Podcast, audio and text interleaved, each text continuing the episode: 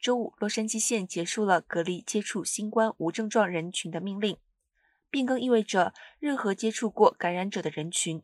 即使是没有接种过新冠疫苗或未接种过加强针的民众，只要是保持无症状，都不再需要在家至少隔离五天，看是否检测出阳性。但与本周早些时候普遍放宽的对公众隔离建议的加州公共卫生部不同，洛杉矶县制定了一些免除隔离期的条件。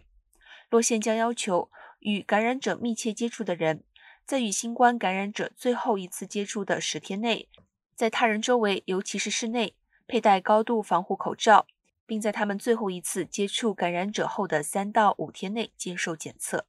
在洛杉矶县工作和生活的人士都需要遵守这项规定。